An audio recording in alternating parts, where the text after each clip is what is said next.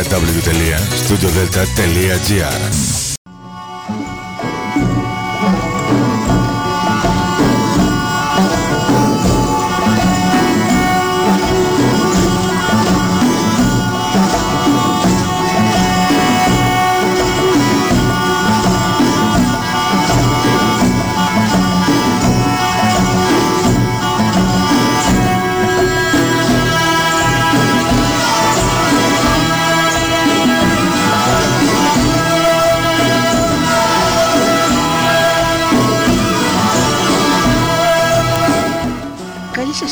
κυρίες και κύριοι.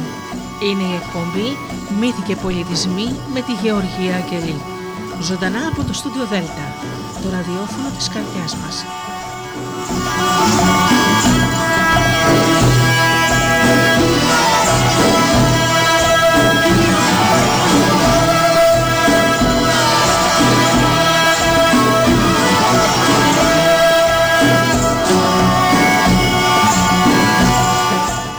Το πρωί όπως πάντα φίλοι μου με ταξίδια στον κόσμο των μύθων και των παραμυθιών. Σήμερα παραμύθια των Απάτσι Τσιρικάουα.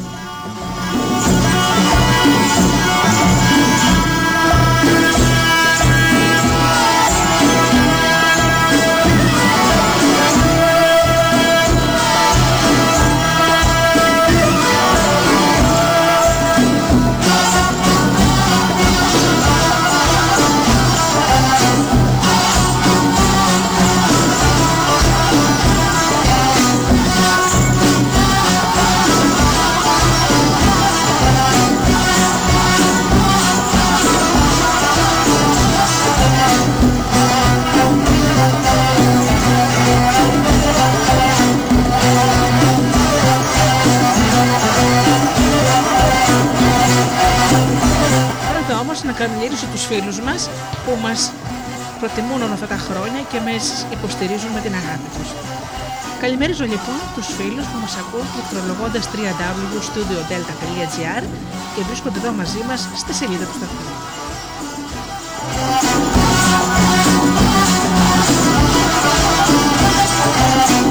Καλημερίζω και τους φίλους που μας ακούν από τις μουσικές σελίδες τις οποίες φιλοξενούμαστε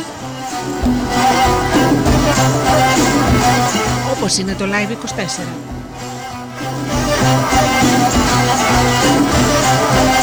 Καλημερίζω και τους φίλους που μας ακούν από κινητά και tablets.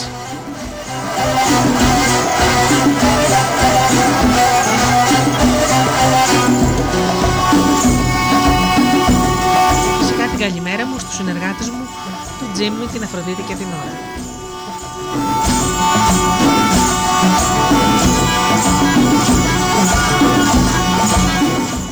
Μουσική και τραγούδια των Ινδιάνων σήμερα και ξεκινάμε με μουσική και κατόπιν μετά αρχίζουμε με τα παραμύθια μας.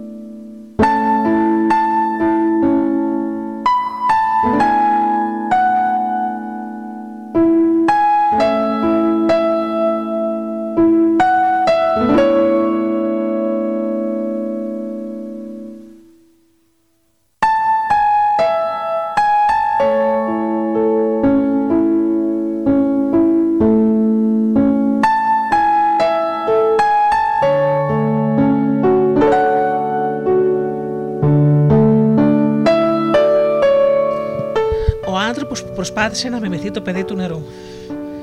Μια φορά ένας άνθρωπος έκλεψε κάτι. Όμως το θύμα το κατάφερε και τον τσάκωσε. Το πηγαίνει σε μια κάμαρη γεμάτη καλαμπόκι και στάρι. Ένα σωρό ανάκατα και του λέει: Αν μέσα σε τέσσερις μέρε δεν ξεχωρίσεις το στάρι από το καλαμπόκι, σε περιμένει κρεμάλα. Έπειτα, χωρίς άλλη κουβέντα, ασφαλίζει την πόρτα και φεύγει.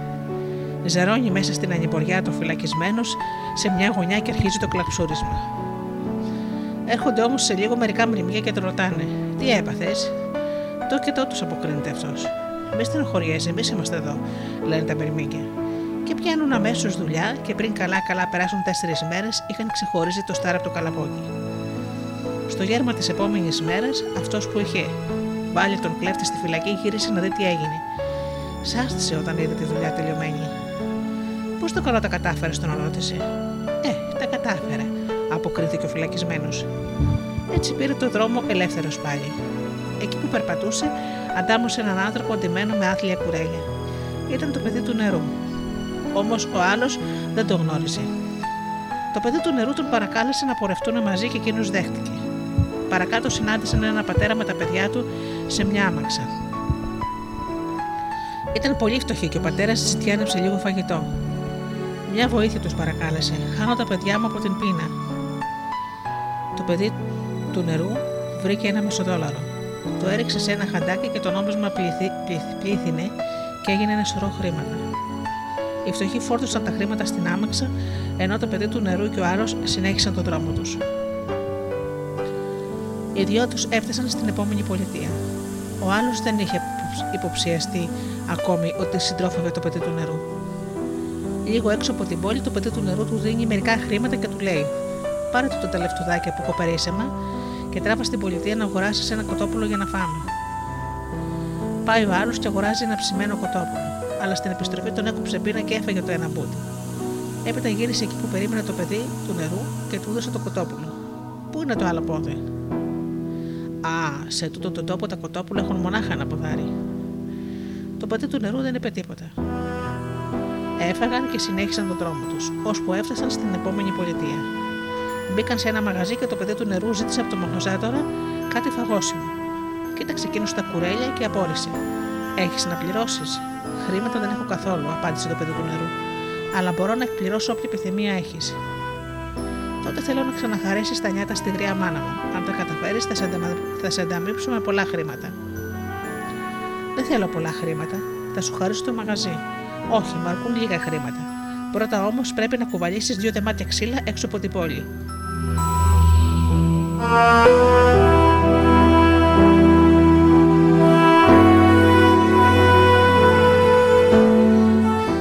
Έπειτα το παιδί του νερού κάνει τα ξύλα σωρό, βάζει τη γριά να καθίσει στην κορφή και να μην φωτιά.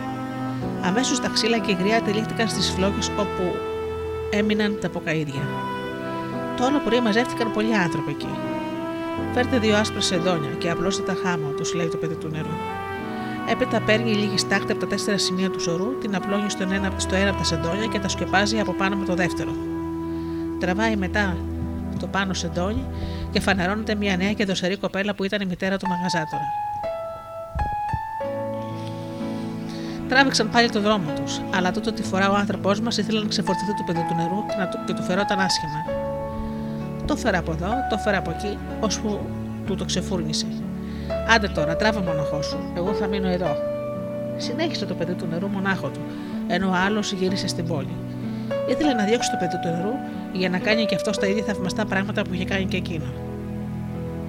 Μπήκε λοιπόν σε ένα άλλο μαγαζί και είπε στον μαγαζάτορα τα ίδια λόγια που είχε πει στο παιδί, το παιδί του νερού. Ο ιδιοκτήτης υποσχέθηκε να του χαρίσει πολλά χρήματα και το ίδιο το μαγαζί του, αν κατάφερε να ξανανιώσει η μητέρα του. Έπιασε και ο άλλος και έκανε τα ίδια που είχε κάνει το παιδί του νερού. Είπε να του φέρουν ξύλα, έβαλε πάνω τη γριά και άναψε φωτιά. Σαν ξημέρωσε η άλλη μέρα, έβαλε τα δύο σεντόνια, τα άπλωσε και έβαλε τις τάχτες ανάμεσά τους. Έπειτα σήκωσε το ένα σεντόνι, γιατί για κοπέλα βρήκαν ένα σωρό στάχτες και τον έβαλαν ισόβια φυλακή στο μεταξύ του παιδί του νερού, επέστρεψε στην ίδια πολιτεία και πέρασε έξω από το κλειδί που είχε τον άνθρωπό μας. Τον είδε αυτός και του φώναξε, αλλά το παιδί του νερού έκανε πως δεν άκουσε και προσπέρασε. Ύστερα από λίγο ξαναγύρισε και ρώτησε: Γιατί σε έβαλαν φυλακή; Προσπάθησε να κάνω ό,τι και εσύ, αλλά δεν τα κατάφερε. Ζήτησε από τον μαγαζάτορα να σε αφήσει να ξαναδοκιμάσεις. Παρακάλεσε ο φυλακισμένος να του δώσω μια τελευταία ευκαιρία. Αυτή τη φορά πήγε μαζί του το παιδί του νερού και τον βοήθησε. Έβαλαν τις τάχτες πάλι ανάμεσα στα, δό, στα σεντόνια και μόλις τράβηξαν το πάνω σεντόνι, φανερώθηκε ολοζώταν κοπέλα. Έτσι ο άνθρωπος ξαναβρήκε την ελευθερία του.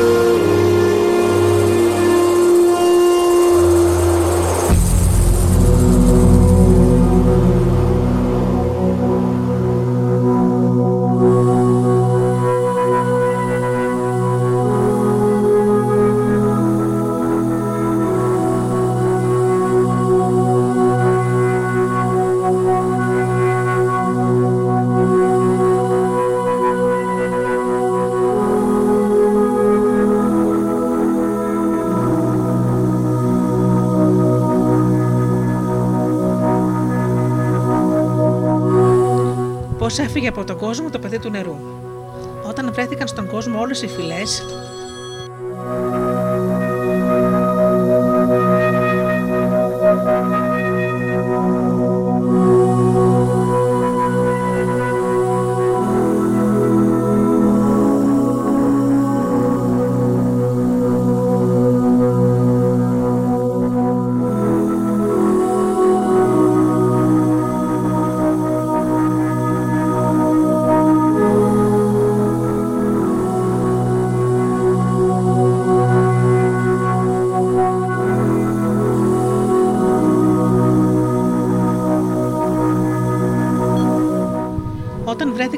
στον κόσμο όλες οι φυλές, το παιδί του νερού έδωσε ευχή στους Ινδιάνους να πηθαίνουν.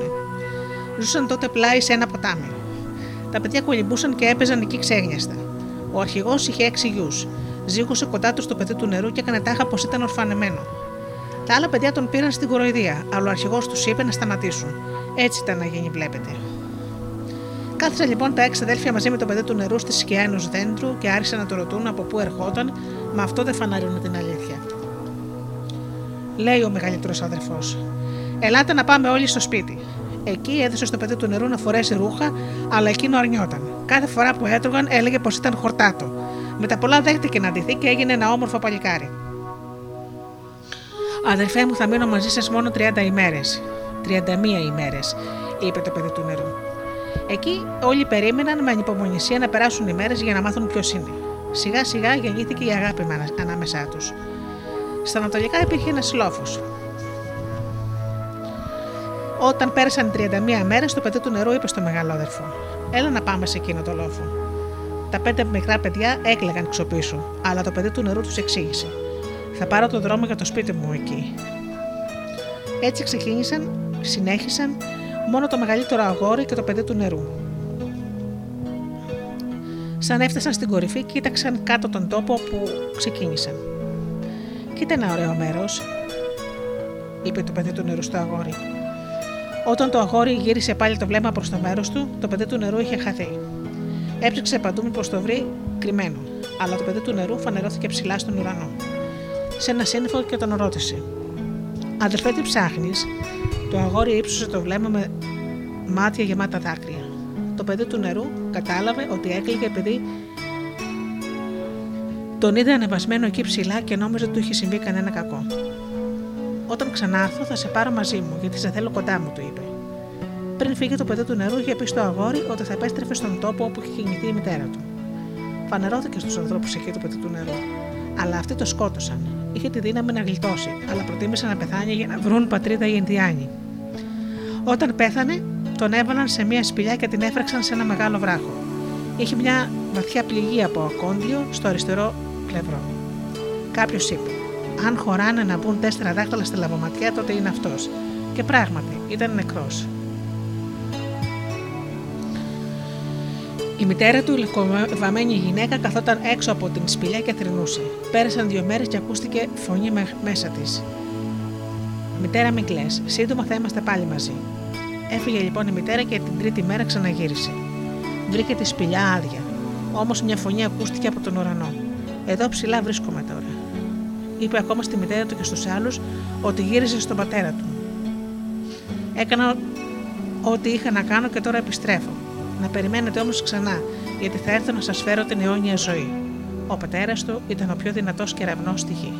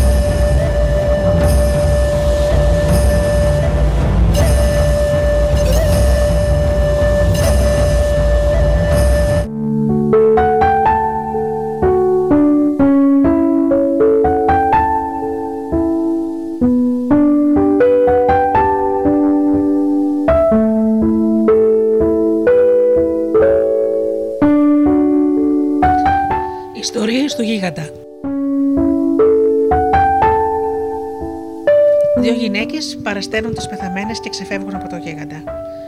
Ο γίγαντας σκότωνε τους ανθρώπους. Μια φορά δύο γυναίκες μάζευαν βατόμουρα, όταν άξαφνα φαναρώθηκε μπροστά τους ο γίγαντας.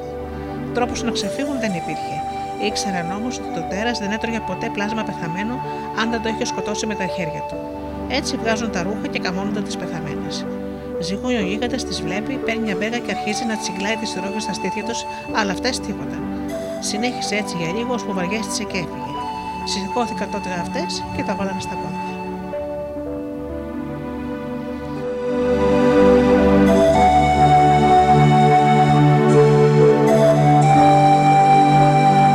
Ένα ματράχι με κέρατα σώζει μια γυναίκα και ένα παιδί από το γίγαντα. Μια γυναίκα και ένα αγοράκι μάζευαν μούρα όταν τους τσάκωσε ο γίγαντας. Τους έχωσε μέσα στην καλαθούνα του. Όσο τους κουβανούσε, αυτοί έκαναν τα κακά τους εκεί μέσα. Σε λίγο, καθώς περνούσαν κάτω από ένα δέντρο, πιάνονται από ένα κλαδί και βγαίνουν έξω. Παρακάτω ο γίγαντας κουράστηκε και κούμπησε κατά γη στο καλάθι. Είδε τότε ότι το είχαν σκάσει αφήνοντας στον πάτο του καλαθιού τη βρωμιά τους. Κοιτάζει πίσω τους και τους βλέπει να κατεβαίνουν από το δέντρο. Τους παίρνει στο κατόπι. Εκείνοι έτρεχαν και φώναζαν, αλλά ο γίγαντας όλα ένα πλησίαζε. Πάνω στην τρεχάλα βλέπουν ένα πατράχι με κέρατα. Σηκώστε με αμέσως απάνω τους φωνάζει. Εμένα με φοβάται ο γίγαντας. Σταματούν, πιάνουν το βάτοχο και τον σηκώνουν ψηλά. Ο γίγαντας μόλις είδε τον πατράχι τρόμαξε στα αλήθεια και το έβαλε στα πόδια. Και έτσι γλίτωσαν μάνα και γιος.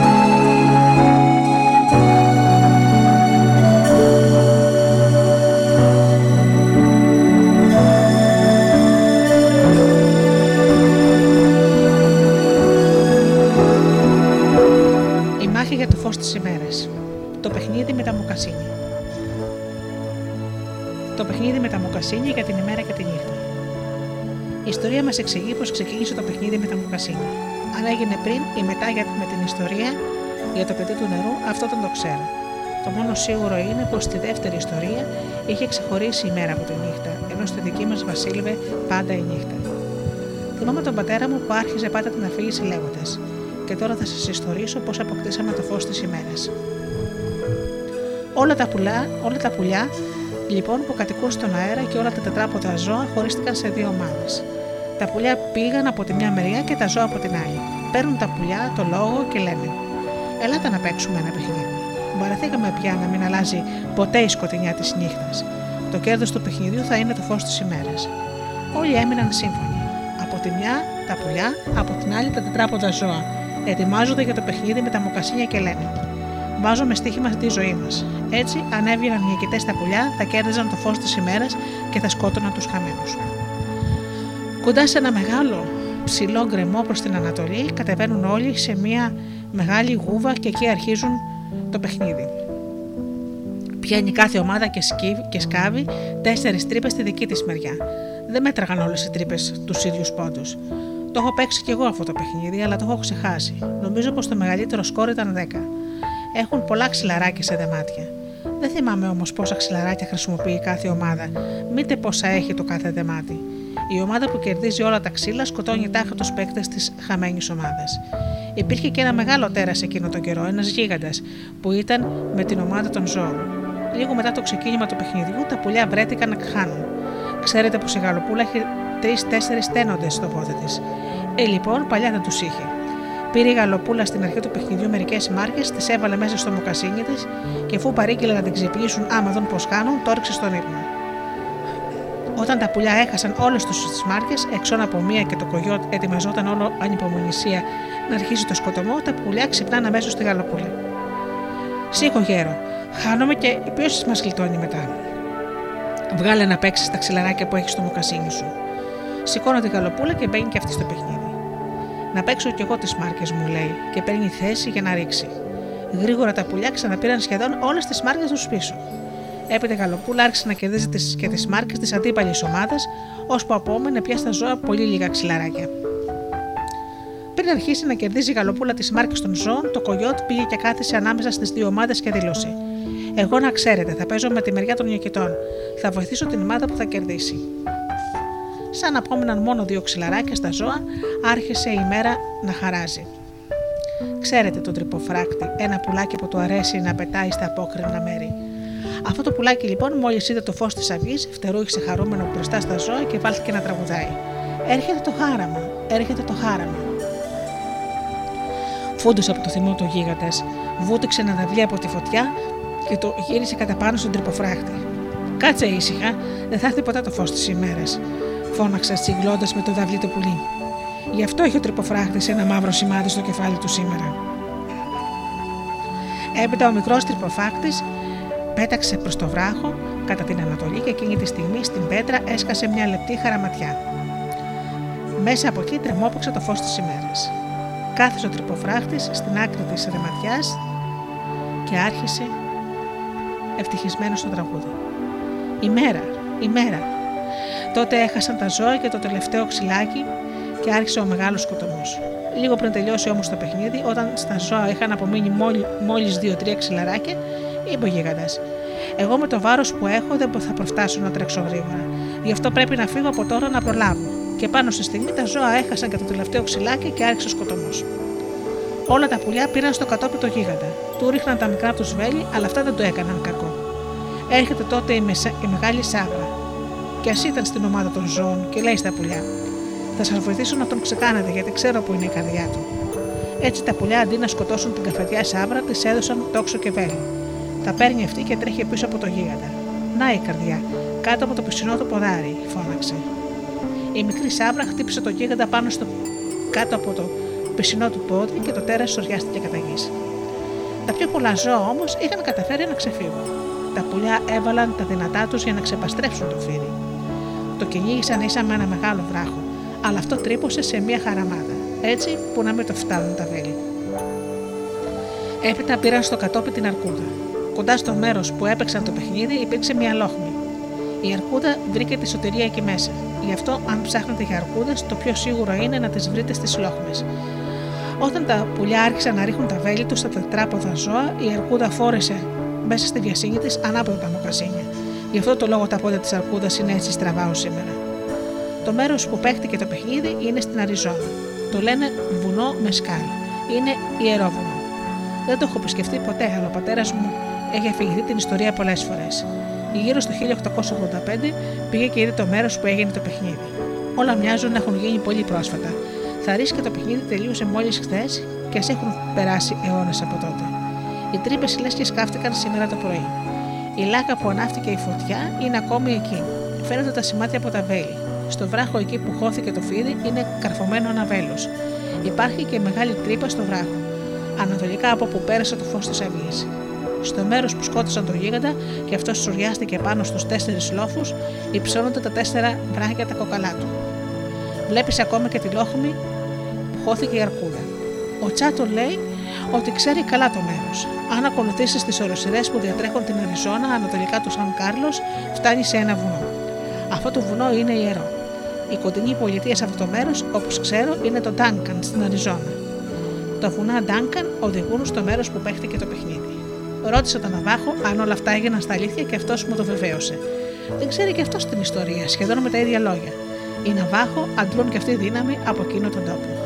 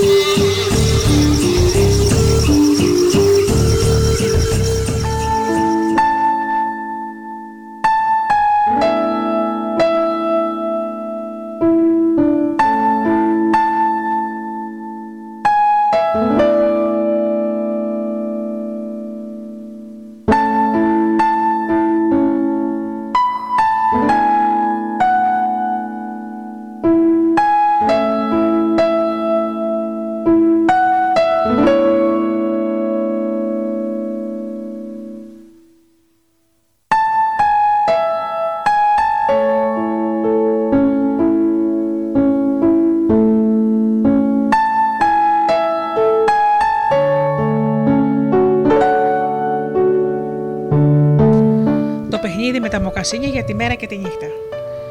Το καιρό που έγινε το παιχνίδι με τα μοκασίνια δεν υπήρχε ήλιος, μήτε φως. Σκοτάδι βασίλευε παντού κάθε ώρα. Όλων των λογιών τα πουλιά με φτερά και όλων των λογιών τα τετράποδα ζώα της ξηράς λογομαχούσαν το ένα με το άλλο όπως κάνουν Ινδιάνοι σήμερα. Συναντιούνται λοιπόν το πιο σημαντικό πουλί και το πιο σημαντικό ζώο, δεν ξέρω ποια ήταν, και λένε: Αφού όλο διαφωνούμε, οι τρόποι μας δεν θα ταιριάξουν. Να παίξουμε ένα παιχνίδι με τα μοκασίνια και όποια πλευρά νικήσει θα σκοτώσει τους χαμένους. Την ίδια στιγμή ακούγεται μια φωνή. Ζώο και πουλιά, μόλις τελειώσει το παιχνίδι σας και μια πλευρά κερδίσει, θα έρθει το ξημέρωμα. Το φως θα φανερωθεί μέσα από τα φουνά. Και όποια ομάδα και αν νικήσει, το κέρδος θα είναι χαραβή. Έτσι ξεχώρισαν όλα τα πετούμενα από τη μια μεριά και όλα τα τετράποδα από την άλλη και έφτιαξαν 150 ραβδιά από λεπτή γιούκα. Τέσσερα από αυτά ήταν μακριά και μετρούσαν για 10 πόντους το καθένα. Ενώ το ένα δέθηκε στη μέση και μετρούσε για 4 πόντους. Το δεμάτι σε αυτό το παιχνίδι το κρατάει πάντα η ομάδα που ρίχνει. Τα χαμένα τα παραδίδουν στους αντέπελου. Όταν είναι η σειρά της άλλης ομάδας να ρίξει, παίρνει και αυτή το δεμάτι με τα ξύλα. Και όταν σωστούν τα ξυλαράκια, από το ένα δεμάτι παίζει κάθε ομάδα με όσα έχει, ώσπου να περάσουν όλα στα χέρια της μιας από τις δύο ομάδες. Ήταν και ένα πονηρούτσικο κογιότι εκεί, που άλλαζε κάθε τόσο παράταξη και πήγαινε προς τα εκεί που έγειρνε η νίκη. Γύρω στα, στα μεσάνυχτα το παιχνίδι είχε ανάψει για τα καλά. Ο Τυφλοπόντικας ήταν με την ομάδα των τετράποδων. Κάθε φορά που οι αντίπαλοι έπαιρναν το κόκαλο, αυτός τρύπωνε κάτω από το μοκασίνι και περίμενε. Αν έβρισκαν στόχο, έπαιρνε το κόκαλο και το έκρυβε σε άλλο μοκασίνι. Όλα τα έντομα με φτερά ήταν με, με τα πουλιά. Όλα τα τετράποδα, ακόμη και η σάβρα, ήταν με τα ζώα. Στην αρχή τα πουλιά έχαναν. Τότε το πουλί υδρομέα πήρε το ξυλάκι, πέτυχε το στόχο και έβγαλε έξω το κόκαλο. Τα πουλιά κερδίσαν μερικούς πόντους, αλλά έπειτα ξανά χάσαν το κόκαλο. Όμως το πουλί δρομέα το ξανακέρδισε, χαρίζοντας στην ομάδα των πουλιών περισσότερους πόντους. Ο δρομέα δεν έχανε ποτέ. Ένα ζώο θύμωσε και το έκαψε με περιμένο κλαδί. Γι' αυτό είναι κόκκινο το πρόσωπο του δρομέα σήμερα. Δεν πέρασε πολλή ώρα και τα περισσότερα ξυλάκια είχαν περάσει στην πλευρά των πουλιών. Μόνο τρία-τέσσερα είχαν απομείνει στα ζώα. Τα πουλιά είχαν το κόκαλο και τα ζώα έριχναν.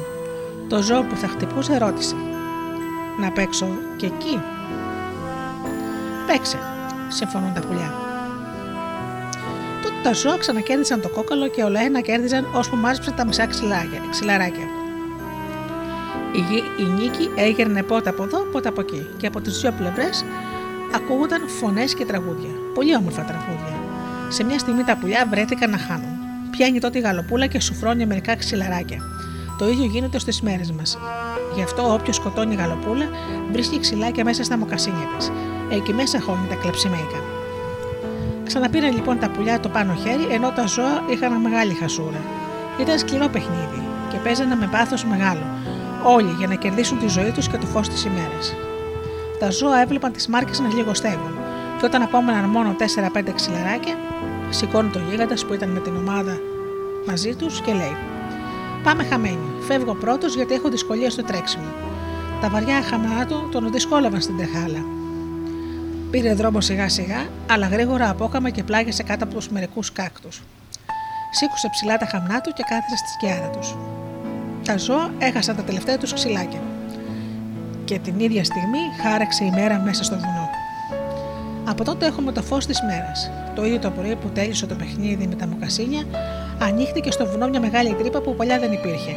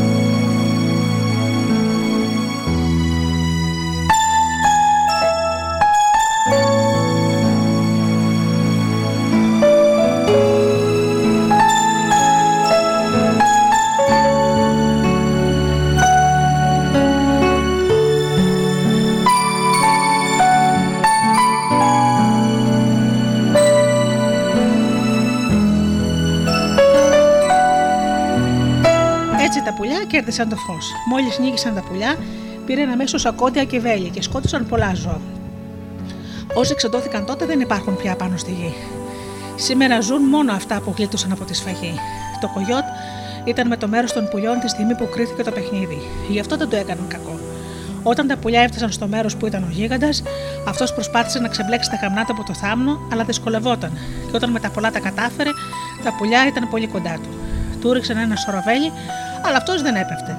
Τότε η Σάβρα, μόνο που το παιχνίδι ήταν με τη βριά των ζώων, τάχτηκε με τα πουλιά. Δώσ' μου το τόξο και τα βέλη, τους είπε. Ξέρω που είναι η καρδιά του. Της έδωσαν ό,τι ζήτησε και εκείνη τρύπωσε ευθύς στο χώμα. Μόλις πάτησε ο γίγαντας από πάνω, η Σάβρα του ρίξε ένα βέλος και τον πέτυχε κάτω από το πόδι. Πάει η καρδιά μου, έβγαλε κραυγή ο γίγαντας και σουριάστηκε κατά γης. Ήταν και το φίδι που έτρεχε να γλιτώσει και τον χτυπούσαν τα βέλη. Τρύπωσε όμως ανάμεσα σε κάτι βράχια και ξέφυγε. Έριξαν πολλά βέλη, τα πουλιά μέσα στη χαράδρα που χώθηκε. Είναι ακόμα εκεί αυτά τα βέλη. Πριν πεθάνουν ο Πολ και ο Σάιντερμαν, είδαν το μέρος και μας είπαν ακριβώς που βρίσκεται. Τα πουλιά πήραν και την αρκούδα στο κατόπι. Τη έριξαν αυτήν πολλά βέλη και έδωσαν μάχη κοντά στο Ντέμινγκ στο Νέο Μεξικό. Εκεί που την είχαν στριμώξει για τα καλά, μπήκε στις λόγμε και ξέφυγε. Σε αυτό το μέρος τελειώνουν πολλές αρκούδες μέχρι και σήμερα.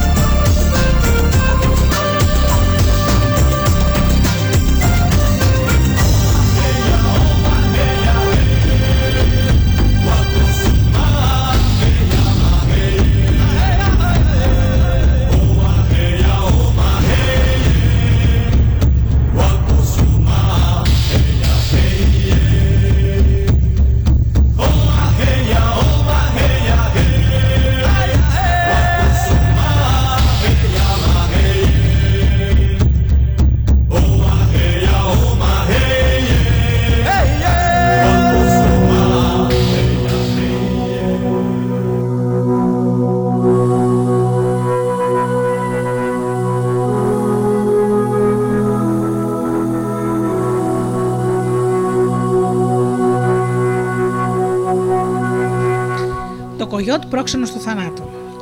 Είπε το κοράκι ότι δεν ήθελε να υπάρχει θάνατος σε τούτο τον κόσμο.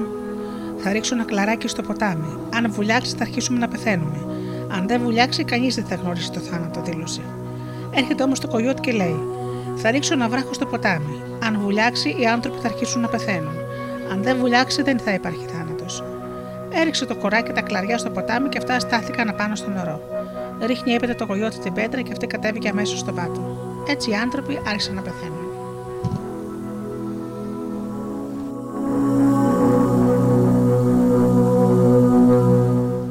Ο εχθρός του κογιότ το στέλνει μακριά στον υψωμένο βράχο και κλέβει τη γυναίκα του. Όταν τελείωσε το παιχνίδι για τη μέρα και τη νύχτα, τα κογιότα έφυγαν από τα μέρη εκείνα και ταξίδεψαν ω τον τόπο που βρίσκονταν ψωμένο ο βράχος. Εκεί γύρω-γύρω από το βράχο έστησαν τις σκηνές τους.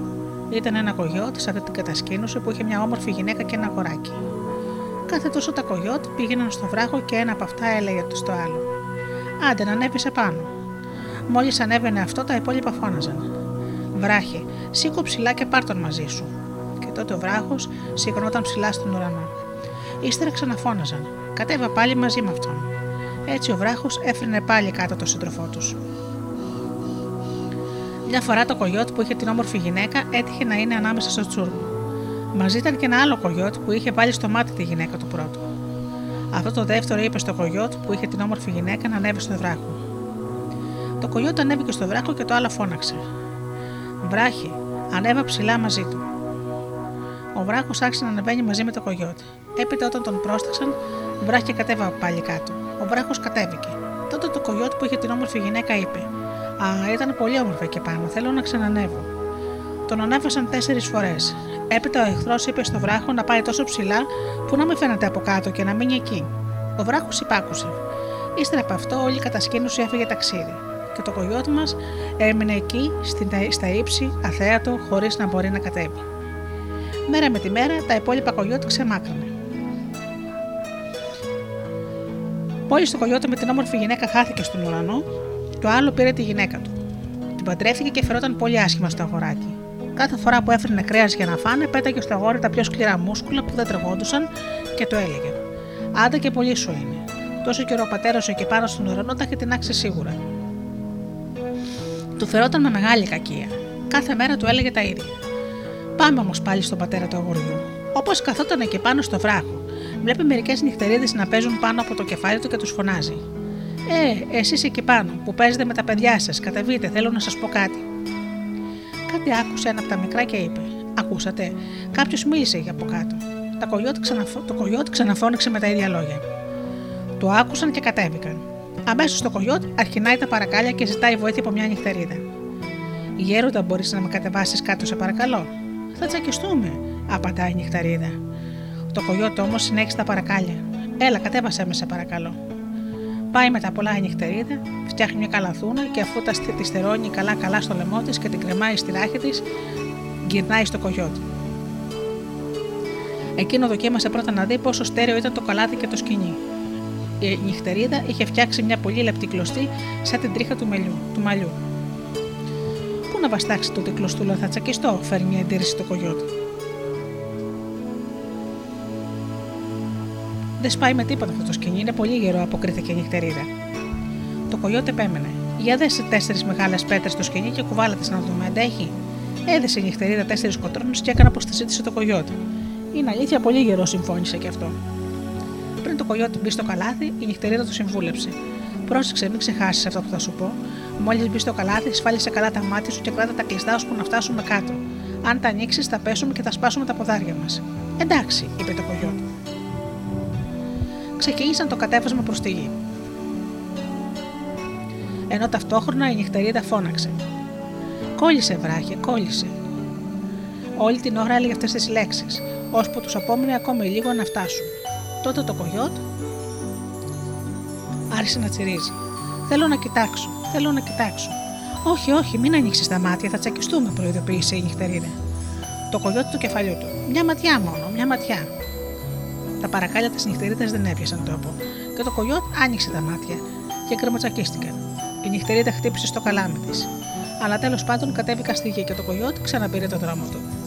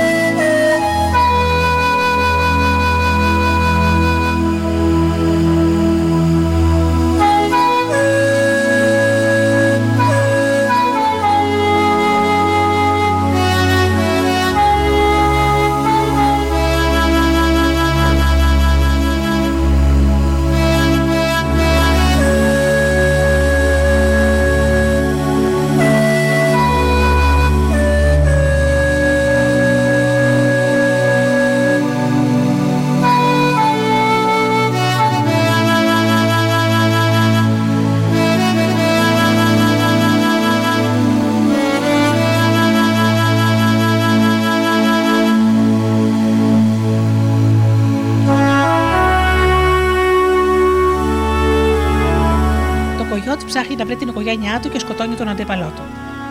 Όπως είπαμε λοιπόν, το κογιότ χωρίς να χάσει καιρό πήρε το δρόμο για να βρει τους συντρόφους του που προπορευόταν ήδη κάμποσε μέρες.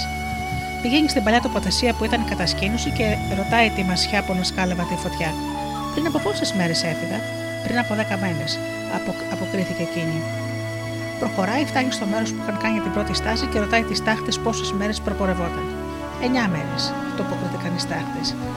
Στο επόμενο ρώτησε ένα γέρικο θάμο και αυτός αποκρίθηκε ότι έκλειναν 8 μέρες από τότε που πέρασε η φυλή. Παρακάτω ρώτησε τα παίδια του αλόγου που χρησιμεύουν για το άραφασμα των δερμάτων πριν από πόσες μέρες είχαν περάσει από εκεί. Και αυτό το απάντησε πριν από 7 ημέρες. Μετά ρώτησε τα παλούκια που ξεραίνουν τα δέρματα και αυτά αποκρίθηκαν ότι είχαν σταθεί εκεί πριν από 6 μέρες. Στη συνέχεια βρήκε χάμω ένα καλογλυμμένο κόκαλο. Του έκανε την ίδια ερώτηση και η ερώτηση ήταν 5 μέρες. Η απάντηση ήταν 5 μέρες. Στο επόμενο μέρος ρώτησε ένα βράχο και αυτός του είπε ότι είχαν φύγει από εκεί πριν από 4 μέρες. Μετά ρώτησε το στυλιάρι μιας στολωτής σκηνής και αυτό του είπε πως ήταν μπροστά τρεις μέρες. Κάθε φορά του έλεγαν πως τα που τραβούσαν η συντροφή του. Πιο κάτω ρώτησε ένα δέντρο, και αυτό αποκρίθηκε ότι οι άνθρωποι που γύρευε είχαν φύγει από εκεί πριν από δύο μέρες. Έπειτα έφτασε στο επόμενο μέρος που είχαν κατασκηνώσει και ρώτησε μια τούφα χορτάρι. Ρωτούσε οτιδήποτε μπορούσε να μιλήσει για να το δείξει το δρόμο. Το χορτάρι απάντησε ότι είχαν φύγει από εκεί πριν από μία ημέρα. Τέλος ρωτάει το μονοπάτι. Είσαι πολύ ψημά τους, λέει αυτό. Ακολούθαμε και θα τους ανταμώσει. Έτσι έκανε και τους έφτασε. Πάει αμέσως στην κατασκήνωση και ρωτάει που είχε στήσει τη σκηνή η γυναίκα του. Του είπαν ποιος είχε πάρει τη γυναίκα του και αυτά που τραβούσε ο γιος του. Τρυπώνει λοιπόν στη σκηνή της γυναίκας του, δίχως να τον δει κανείς, και χώνεται σε ένα θεκάρι για τα βέλη που κρεμόταν ψηλά. Αυτός που του είχε πάρει τη γυναίκα έλειπε για κυνήγι. Δεν άργησε να γυρίσει κουβαλώντας κάπως ο κρέας. Ο άλλος, όπως είπαμε, ήταν κρυμμένος στο θηκάρι. Αρχίζει η γυναίκα το μαγείρεμα και μόλις τελειώνει, ξεδιαλέγει το κογιότ, το μεγαλύτερο κομμάτι για τον εαυτό του και το καλύτερο. Και πετάει τα μούσκουλα που δεν μασιόντουσαν στο παιδάκι λέγοντας: Και πολύ σου είναι. Θα τα, την άξιση, θα τα έχει την άξιση σίγουρο ο πατέρας σου και πάνω στο βράχο. Την ίδια στιγμή η φαρέτρα κουνήθηκε πέρα δόχθη γιατί το κρυμμένο κογιότ ήθελε να πεταχτεί έξω. Σηκώνει το βλέμμα προς τα εκεί το άλλο κογιότ και λέει: Πώς φυσάει έτσι και θα λυσαλεύει το θικάρι. Φανερώνεται τότε με ένα πίδο το πρώτο κογιότ, τεντώνει το τοξάρι, ρίχνει το ένα πίσω από το άλλο τα βέλη στον εχθρό και τον αφήνει στον τόπο. Και λέει στη γυναίκα: Άντε, πέτα τον έξω, γιατί βρώμησε ο τόπος. Ρίχνουν στην τρύπα εκεί κάτω. Η γυναίκα έσυρε έξω το κογιότ με, βλά, με κλάμα βουβό για να μην την καταλάβει ο άντρας της. Σαν γύρισε όμως στο σκηνή, την πρόδωσαν τα μάτια της. Γιατί είναι κόκκινα τα μάτια σου, έκλεγε, τη ρώτησε με υποψία. Όχι, αποκρίθηκε εκείνη. Από τον αέρα είναι. Μπήκε ένα σκουπιδάκι στο μάτι μου.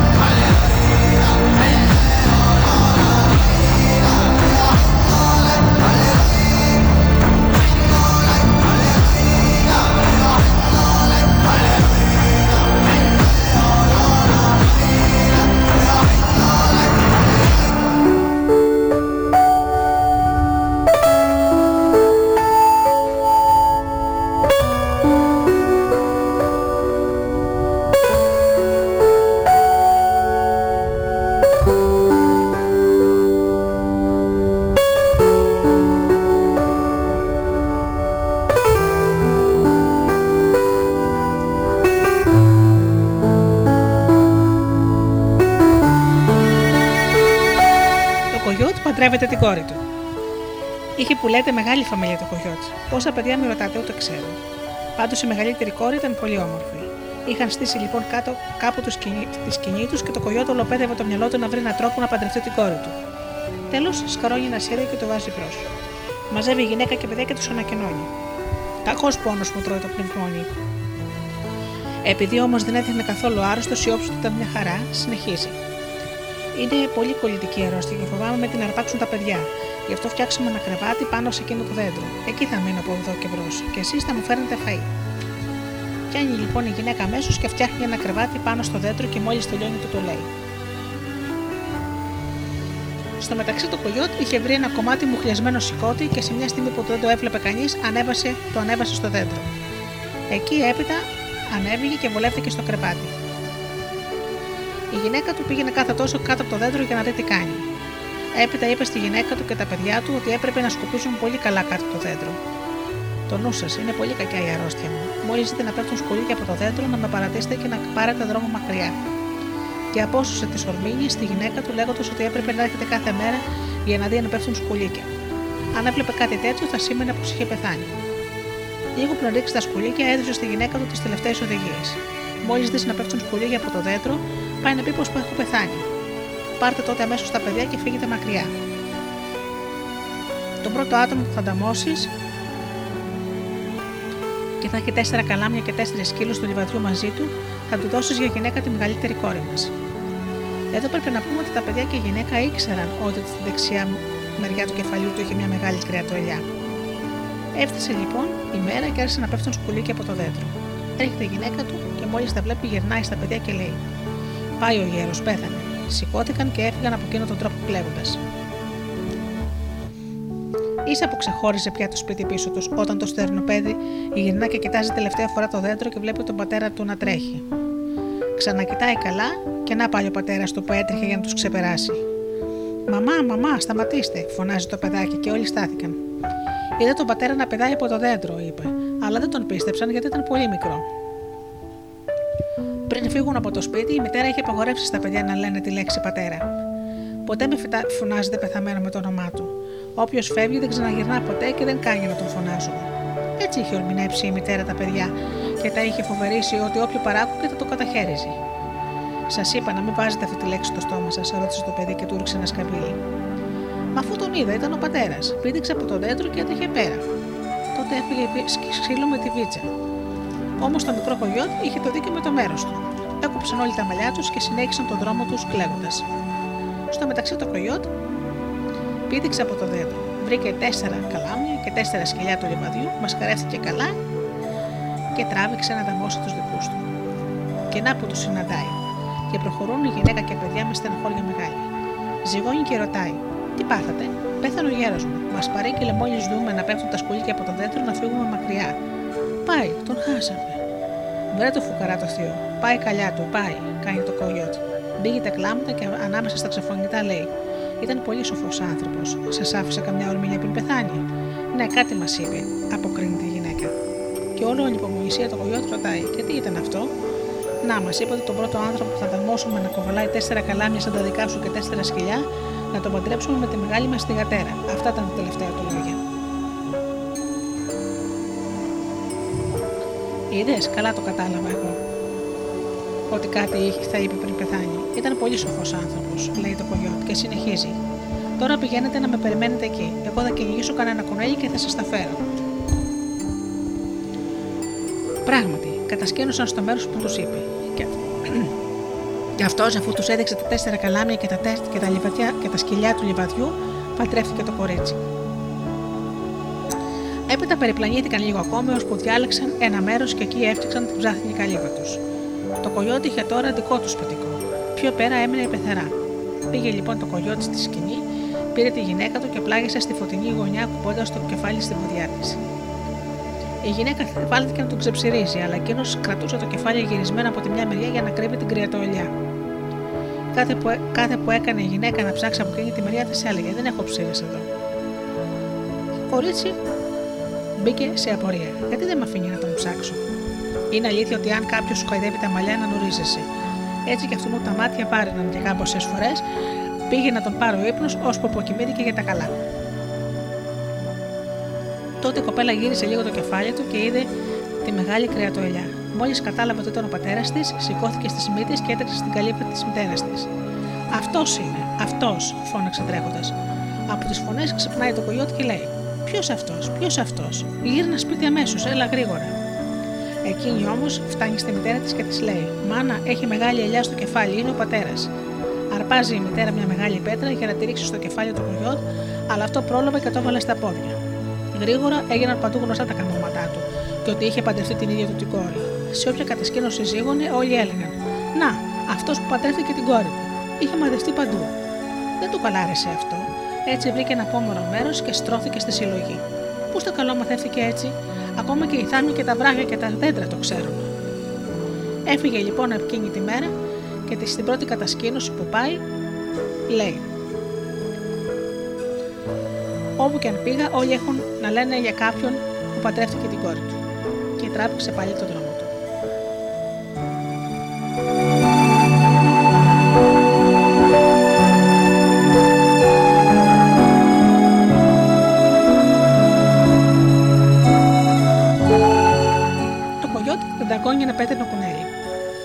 Συνέχισε λοιπόν το κογιότ την παρεπλάνησή του. Κάποια στιγμή πείνασε. Πάει τώρα αυτός και παραγεμίζει ένα κουνέλι με πέτρες και το βάζει μέσα στα χόρτα πάνω στον δρόμο του κογιότη. Βλέπει το κογιότη το κουνέλι και κοντοζυγώνει με προσοχή, λογαριάζοντας να, να κάνει ξαφνικά ένα πίδο και να το τσακώσει. Φτάνει στη σωστή απόσταση, πηδάει μόλι του τη φόρα και πατά μια γερίδα γκονιά στο κουνέλι για να, για να το αρπάξει από το σβέρκο. Πάνε τα δόντια του. Αχ, τα δοντάκια μου, φώναξε και κάθισε κατάχαμα με πονεμένα τα δόντια του.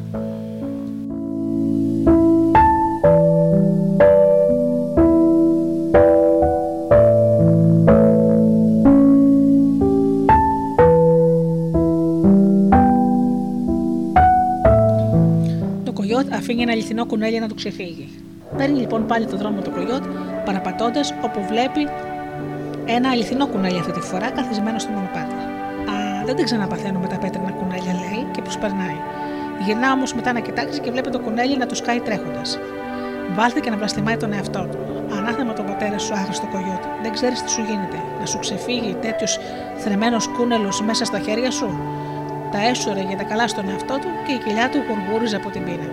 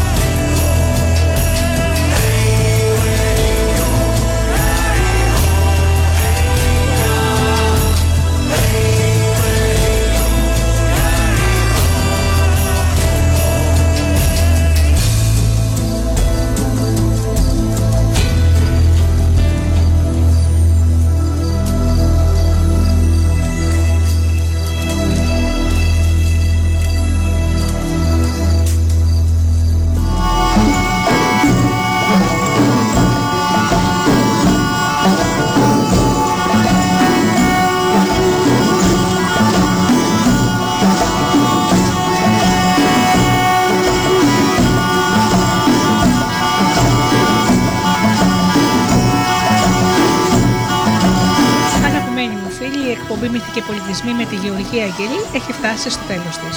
Σας ευχαριστώ θερμά για αυτές τις δύο ώρες που ήμασταν εδώ μαζί και απολαύσαμε παραμύθια τον Απάτσι Τσιρκουάουα. Ανανεώνω το ραντεβού μας για το επόμενο Σάββατο, πάντα στις 10 το πρωί. Και ως τότε, φίλοι μου, σας εύχομαι να περνάτε καλά, να είστε καλά και αγαπήστε τον άνθρωπο που βλέπετε κάθε μέρα στο καθρέφτη. Καλό σας απόγευμα.